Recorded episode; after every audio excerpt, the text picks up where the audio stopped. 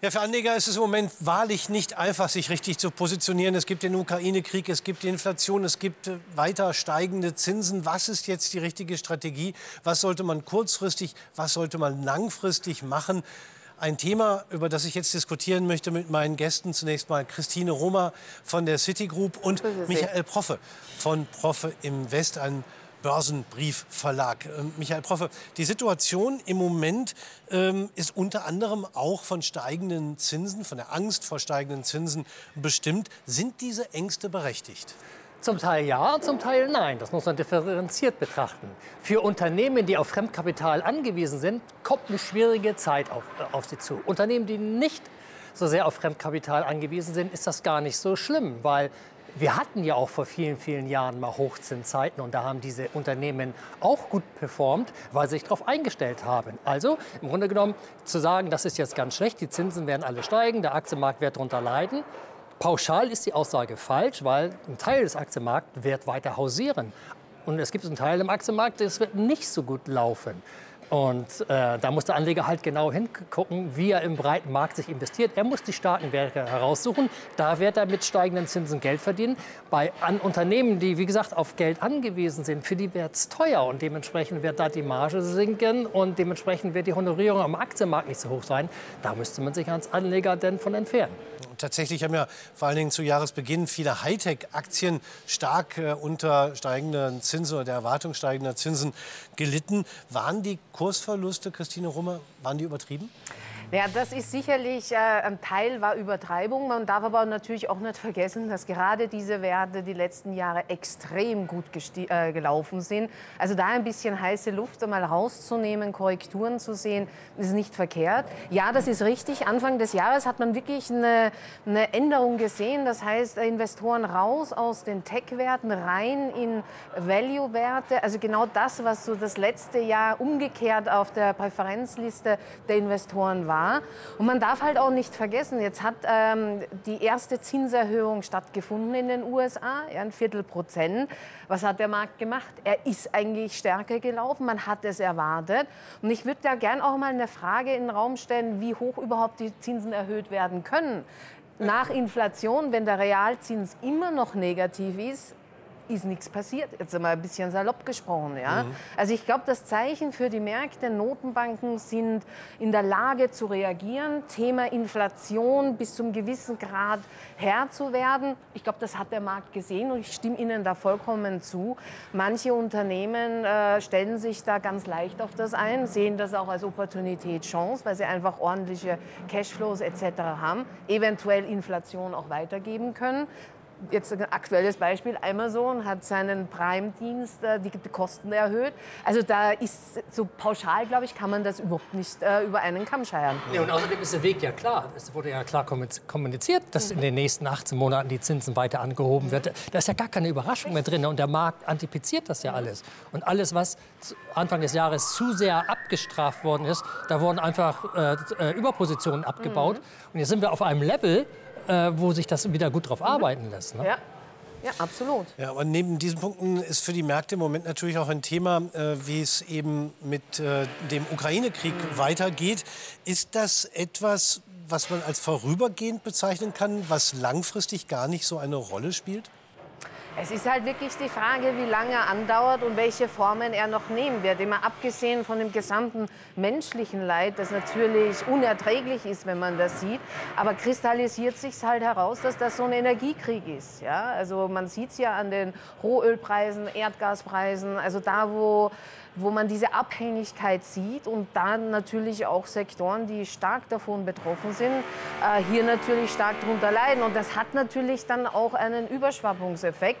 Also so isoliert kann man das nicht betrachten. Ich glaube, es wird wirklich eine Frage sein, wie lang dieser Konflikt andauert und welche Formen er noch annehmen wird. Ja, und historisch gesehen, wenn man darüber sprechen darf, wenn man sich die letzten 50, 60 Jahre an den Börsen anguckt, Kriege sind immer nur ein temporäres Ereignis, wie schlimm das auch alles ist. Es ist temporär, weil es die eigentlichen äh, Probleme der, der, der, der Weltgesellschaft nicht nicht tangiert.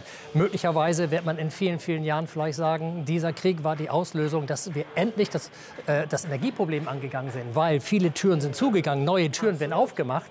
Also äh, so schlimm das alles ist, man, für, für die Wirtschaft und für die Kapitalmärkte kann man auch positive Akzente setzen. Und man kann daraus ableiten, dass möglicherweise, wenn sich das alles nicht weiter wenn eskaliert, dass wir eine Dynamik in der wirtschaftlichen Entwicklung in den nächsten Jahren sehen werden. Ne? Sind das dann solche langfristigen Entwicklungen, die unabhängig von den derzeitigen kurzfristigen Folgen des Krieges auch eine entscheidende Rolle für Anleger spielen sollten? Ja, definitiv. definitiv. Die Energiewende ist ja das A und O. Wir müssen auf diesem Planeten was tun. Na, das sehen wir jetzt alle und wir sehen auch äh, das, das, große Bild. Wir versauen diesen, diesen Planeten. Wir müssen da energietechnisch was tun. Denn im, im relativ kleinen Bereich sehen wir, dass kein, Ver, kein Verlass auf Partner ist. Wir sehen den, den Krieg etc. Äh, wir werden jetzt gezwungen, uns von den alten Energieträgern äh, äh, äh, zu trennen. Und wenn wir uns diesen Weg schneller gehen und trennen, bedeutet das, dass da Technologien zueinander wachsen. Denn ohne Hightech lässt sich dieser Wandel gar nicht machen. Denn mit den neuen Technologien brauchen wir extrem viel Hightech, um das umsetzen zu können und auf einem hohen, schnellen Tempo. Und das würde bedeuten, wir würden in den nächsten Jahren ein riesiges Wirtschaftswachstum kriegen. Ähm, und ich bin da fest davon überzeugt, dass dieser Weg gegangen wird, weil äh, die Welt ist wesentlich größer, dreht sich immer weiter. Und da sind diese temporären Probleme, die wir haben, äh, alles nur kleine Türen, die zugehen und ganz, ganz, ganz viele andere Türen machen sich auf. Denn es gibt ja nicht nur, also, äh, die Welt wird sich ja nicht von dem, von dem Problem, was wir gerade mit Russland haben, wird sich die Welt ja nicht aufhalten lassen. Weil Russland ist nicht ein Nabel der Welt. Ja. Und man darf halt auch nicht vergessen, dass immer, wenn der Druck am größten ist, auf einmal Lösungen möglich sind, die man vor Monaten noch heiß diskutiert hat und irgendwo keinen äh, Weg gesehen hat. Und ich denke, da stimme ich Ihnen auch wieder zu, äh, absolut, dass gerade auf dieser Notsituation raus, dieser äußere Druck, dass man da einfach eine Schnelligkeit auch äh, bekommen muss, um eben diese Themen anzugehen. Und ich meine, da ist einfach abgesehen, ich bin kein Freund von großen Regulierungen. Ich glaube eher da an die Kräfte des Marktes, an die Technologien, an einfach die Erfindungsfähigkeit der Menschheit, Probleme zu lösen. Ja? Und da denke ich, sind wir definitiv auf einem guten Weg hin. Dann ist es natürlich auch für Anleger interessant, herauszukristallisieren, äh, welche Unternehmen es sind, mhm. die genau davon profitieren. Kann man das eingrenzen, Michael Proffe? Ja, natürlich. Also etwas muss ganz klar sein. Ohne die ganzen Hightech-Unternehmen, ob es eine Apple, eine Amazon, eine Facebook, eine Microsoft etc., dreht sich die Welt nicht. Die, all diese Produkte brauchen wir und diese Unternehmen haben unglaublich viele fitte Leute, Ingenieure etc., die ständig daran weiterarbeiten, diese Produkte voranzubringen, ob das in der künstlichen Intelligenz ist, ob das beim autonomen Fahren. Ohne die geht das alle gar nicht. Der ganze Chipmarkt, ohne das, wir könnten hier nichts, keine Aufzeichnung machen, wenn da keine Chip, Computerchips drin wären etc. Das brauchen wir alles. Und das wächst natürlich mit der sogenannten Old Economy zusammen. Denn all diese Produkte müssen ja die Rohstoffe etc. von A nach B transportiert werden. Und da, da kommt die ganze Logistikkette denn dazu. Die großen Eisenbahnen dieser Gesellschaft, die, die, äh, die, äh, die, großen Fuhrunternehmen dieser Welt. Es gibt so viele Bereiche aus, aus der Old, sogenannten Old Economy, die seit Jahrzehnten ständig nur, nur, nur wachsen, weil die Produkte dort transportiert werden müssen etc. Also wir haben da ein ganz großes Umfeld, was, was miteinander in den nächsten Jahren verwachsen wird. Auch die Old Economy, ob das Eisenbahnstrecken sind, ob das die ganzen Agrar Gerätschaften sind. Die werden mit der modernen Technik verbunden. Die werden nicht mehr nachher von Menschen gesteuert, von Computern gesteuert. Alles wird effizienter. Da findet ein gigantischer Aufbruch in den nächsten Jahrzehnten zu. Deswegen kann man nicht sagen, nur die Technik wird profitieren, nur da macht man Gewinne. Nein, nein. Ich glaube, das wird stark auch davon abhängen, wie sich die einzelnen Unternehmen aus der Old Economy wirklich diesem neuen Umfeld äh, anpassen können. Ja? Immer Schlagwort Nachhaltigkeit. Da ist auch Druck von außen, von Investoren, um an Gelder, Finanzierungen zu kommen. Das heißt, man hat ein intrinsisches äh, äh, Willen, hier vielleicht Geschäftsmodelle, die vielleicht nicht mehr so zukunftsträchtig sind, umzubauen, um da eine eigene Dynamik rauszukriegen. Also ich glaube, es kommt momentan von vielen Ecken äh, auf die einzelnen Unternehmen zu. Und entweder steckt man den Kopf in die Sand und sagt, oh mein Gott, oh mein Gott, oder man sieht es als Chance, als Opportunität und sagt, ja, da ist etwas, was Neues. Äh, da, wenn man schnell ist, wenn man clever ist, wenn man äh, kreativ ist, kann man hier mal ganz weit vorne stehen. Ja. Definitiv. Aber mal ganz konkret, wenn ich das als Anleger in eine Strategie umsetzen will, wie kann ich das machen, Michael Proffe? Ja, zum einen, ich würde in diesem Bereich ähm, äh, Technikunternehmen, von denen ich gerade alle gesprochen habe, von der Microsoft, von der Apple etc., würde ich auch gleichzeitig in die großen Trendfolger aus der Old Economy, der, aus dem Nahrungsbereich, zum Beispiel eine Nestle, aus dem Beauty-Bereich, äh, ein Johnson Johnson, äh, im Pharma. Wir haben es gerade im Pharmabereich gesehen, wie wichtig Unternehmen sind, wenn die flexibel sind wegen Corona, was da passiert und dass uns Corona noch, noch viele, viele Jahre begleiten wird. Auch da gibt es Unternehmen, die kontinuierlich steigen werden. Genauso gibt es andere Bereiche, wo ich nicht investieren würde, zum Beispiel die deutsche Automobilindustrie hat es wahnsinnig schwer, aber das Geschäftsmodell, so wie es bisher war, wird ja so nicht existieren bleiben, weil die äh, äh, Verträge, die sie mit den Tech-Unternehmen machen müssen, wären Abo-Modelle. Das heißt, andere verdienen daran. In der Automobilindustrie ist eine ganz kleine Marge. Das heißt, später diese Fahrzeuge, die gebaut werden müssen, das kann nachher jeder. Den Input, der da reinkommt, Software, Hardware-mäßig, da wird das Geld verdient. Genauso ist es im Bankensektor. In Banken würde ich auch nicht investieren, weil die Bankenwelt ist in einem langen äh, äh, Prozess des Wandels. In Versicherungen, da lässt sich überall nicht so richtig Geld verdienen. Man muss da eigentlich sein Geld verdienen, da bei Produkten, wo die, mit denen wir alle was zu tun haben, mit denen wir uns identifizieren können und was uns ein Leben lang begleitet. Und wir können uns eine Welt ohne Technik gar nicht vorstellen. Deswegen steht bei mir die Technik ganz vorne dran mit der jeweiligen Logistik dahinter, weil Rohstoffe müssen auch von A nach B kommen und wir müssen uns ernähren. Wenn ich dann auf diese Unternehmen setzen mhm. möchte, Christine Roman, dann kann ich natürlich einfach die Aktien kaufen oder auch andere Instrumente dafür nutzen. Was ist denn da überhaupt möglich? Ja, also wie gesagt, das äh, Aktieninvestment ganz klassisch, äh, äh langfristige äh, Anlage hier. Man kann natürlich auch über Hebelprodukte seinen Kapitaleinsatz sehr gut optimieren.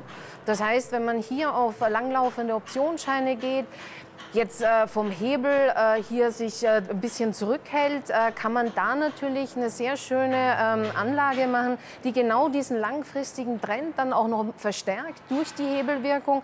Weil beim Optionsschein müssen Sie halt nicht den gesamten Aktienkurs bezahlen, sondern abhängig davon, wo ähm, der, Ein, äh, der, der, äh, der Callpreis steht, haben Sie einfach verringerten Kapitaleinsatz. Das heißt, Sie profitieren, wenn die Aktie eben steigt, überproportional mit und haben mit dem langlaufenden Optionsschein, ich glaube, da reden wir sicherlich über zwei Jahre Laufzeit ja, oder so ja, in der Richtung, Genau, weil da hat man natürlich auch dann genügend Zeit, um eben genau diese Entwicklung, die Herr Prove hier äh, beschrieben hat, einfach auch mitzumachen. Und vielleicht ein kleiner Einwurf, so ein bisschen von der Technik. Langlaufende Optionsscheine sind auch nicht so äh, abhängig von kurzfristigen Volatilitätsänderungen. Wir haben ja jetzt massive Volatilitäten im Markt. Würden Sie kurzlaufende Optionsscheine kaufen, dann ist der Rückgang, wenn die Märkte wieder ein bisschen ruhiger wären, natürlich viel dramatischer bei kurzlaufenden.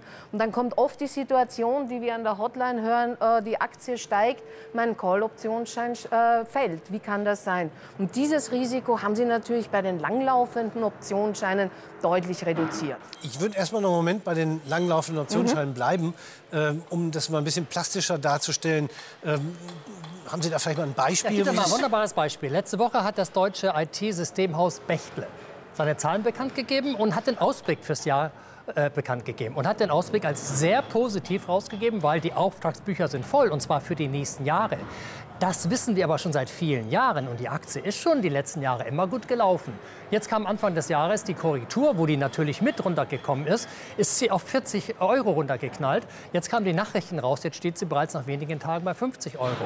Wenn ich jetzt da einen Optionsschein drauf kaufen würde und sage, diese Aktie, die ist, viel, die ist gefallen, die wird sich definitiv erholen, weil die Wirtschaftsdaten, Unternehmensdaten passen einfach dazu, dann kaufe ich mir die Aktie, die liegt jetzt ungefähr bei 50 Euro. Da habe ich in den nächsten zwei Jahren die Chance, dass ich da irgendwo bei 100 Euro liege.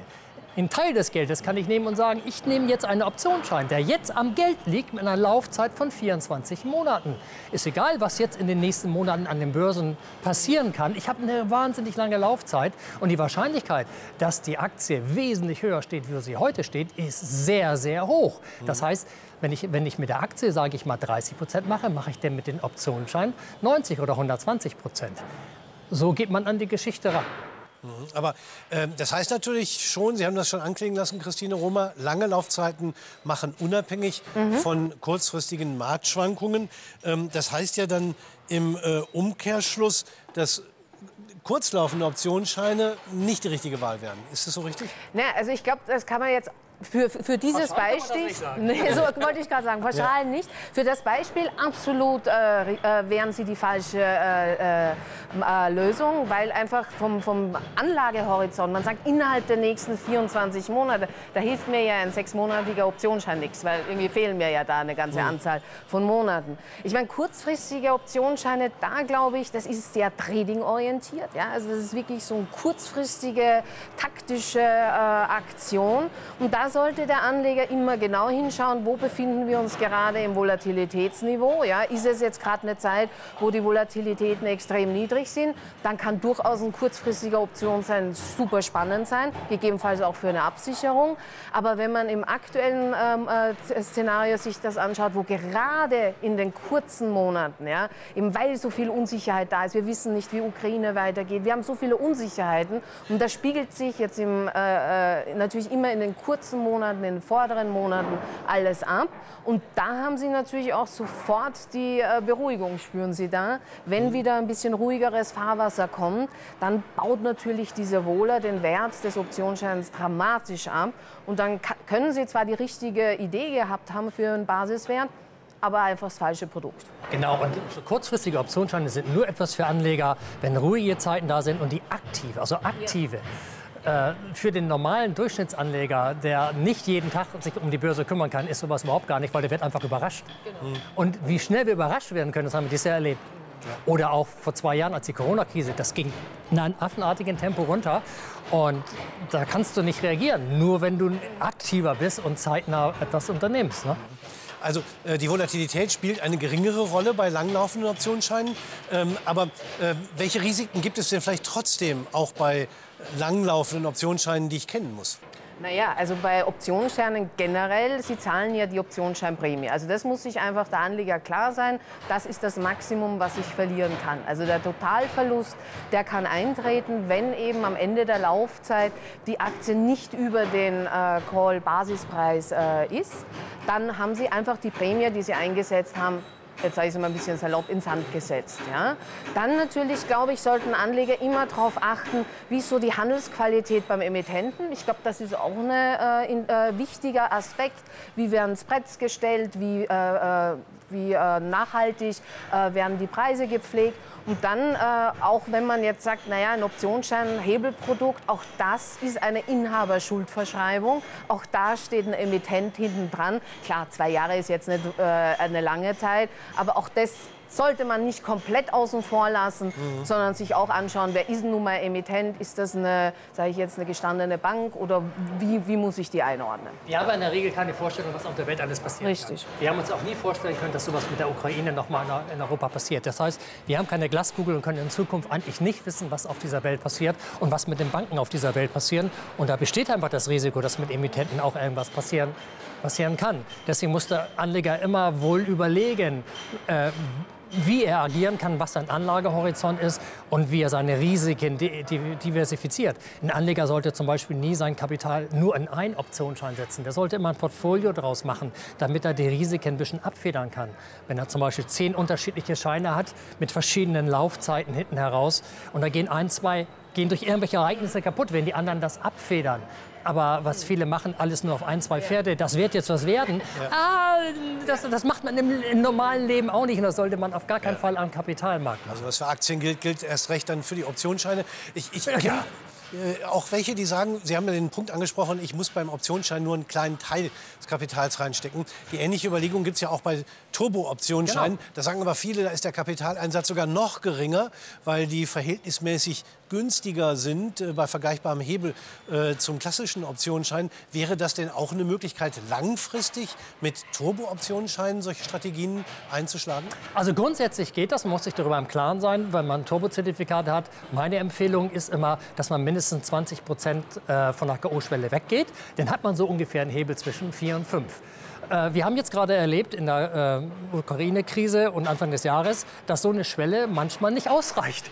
Dass das an einem Tag einen um die Ohren fliegen kann.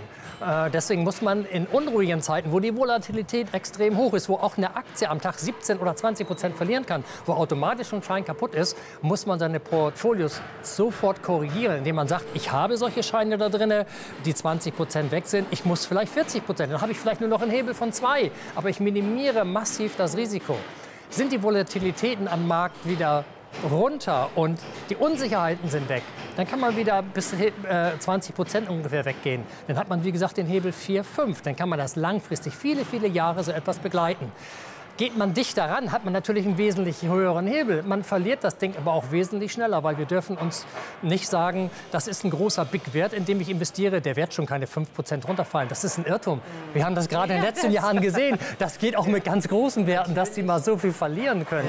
Deswegen ist es da ganz wichtig, für sich selber auch zu sagen, ja, das ist eine tolle Strategie, äh, ich habe da nicht die Volatilität drin, die in Plain Vanilla Optionsschein drin sind. Ich kann die als Beiwerk zur Aktie machen, aber ich muss mein Risiko im Auge haben. Und wie viel bin ich bereit, eigentlich da drin verlieren zu wollen? Das die, sollte jeder Anleger diese Frage stellen. Was ist, wenn alles ganz, ganz dumm kommt? Was bin ich bereit zu verlieren? Ja. Und wenn er die Frage für sich beantwortet hat, dann wird das entspannter. Genau, weil es ist immer, ich sage immer, man muss sein Worst-Case-Szenario kennen, ja. weil alles, was äh, besser ist, äh, ist natürlich äh, positiv zu sehen. Und ich glaube auch noch mal auf das zurückzukommen, wenn man mit Turbo-Optionsscheinen ähm, arbeitet, ich glaube, das ist ein bisschen aufwendiger weil man einfach ein bisschen mehr darauf achten muss, äh, ein bisschen öfter ins Depot schauen muss, äh, wie ist nun mal Abstand zur Aktie bezüglich der Barriere. Wenn man jetzt eher so der Anleger ist, so ein bisschen Buy and Hold, ist man wahrscheinlich bei den Optionsscheinen einfach besser aufgehoben. Wenn es mal runterdotzt, mhm ist der Optionsschein ja halt nach wie vor am Leben, währenddessen ähm, das, äh, das Knockout-Produkt einfach äh, wertlos verfällt. Und das, das ist widerspricht in gewisser Weise dann auch schon dem Grundgedanken der Langfristigkeit. Obwohl jetzt natürlich viele Anleger scharf sind, weil wir hatten ja jetzt die Korrektur. Mhm, natürlich. Und jetzt haben viele Werte, auch Hightech-Werte, die alle auf den Deckel gekriegt haben, die jetzt sich langsam wiederholen. Auch wie bei einer Bächle, was ich zum Beispiel erzählt habe, die das Tief bei 40 hatte, jetzt bei 50 liegt. Da könnte man jetzt äh, irgendwo bei 30 ein Turbozertifikat kaufen und die weitere Entwicklung gehen. Mhm, mhm. Da muss denn jeder für sich selber sagen, was bin ich bereit zu verlieren, wenn, wenn es in den nächsten Monaten durch irgendein Ereignis, was wir nicht kennen, noch mal wieder runtergehen sollte. Langfristig sieht das für das das Unternehmen natürlich gut aus. Und er wird natürlich mit so einem Turbo-Zertifikat schneller zu Geld kommen als mit einem zweijährigen Plain Vanilla Optionsschein, was erst hinten heraus viel mehr bringt. Ja. Da muss sich der Anleger wieder fragen, was neige ich? Ne? Wo sind da meine Risiken? Spannend ist das beides, mit beiden Produkten zu arbeiten. Und wenn man die nur als Beiwerk zu einer Aktie macht, dann macht man nichts falsch. Ja. Am Ende muss man sich auch entscheiden, will ich quasi durch die Zeit begrenzt werden, wie beim klassischen Optionsschein, oder durch das Kursniveau, wie beim Turbo-Knockout. Äh, dann kann man eben daraus eben auch ableiten, welchen Hebel, welchen Puffer man bereit ist einzugehen und mit welchem Zeitraum man investieren will. Es hängt halt immer dann in dem Fall davon ab. Also es gibt viele Möglichkeiten für Anleger, jetzt auf langfristige Entwicklungen zu setzen. Und man muss beileibe nicht nur direkt auf Aktien setzen, sondern kann eben gehebelt auch andere Instrumente einsetzen. Ich bedanke mich für das Gespräch. Michael Proffe von Proffe Invest und Christine Romer von der Citigroup. Danke Meine Damen und Herren, bei Ihnen bedanke ich mich recht herzlich fürs Zuschauen.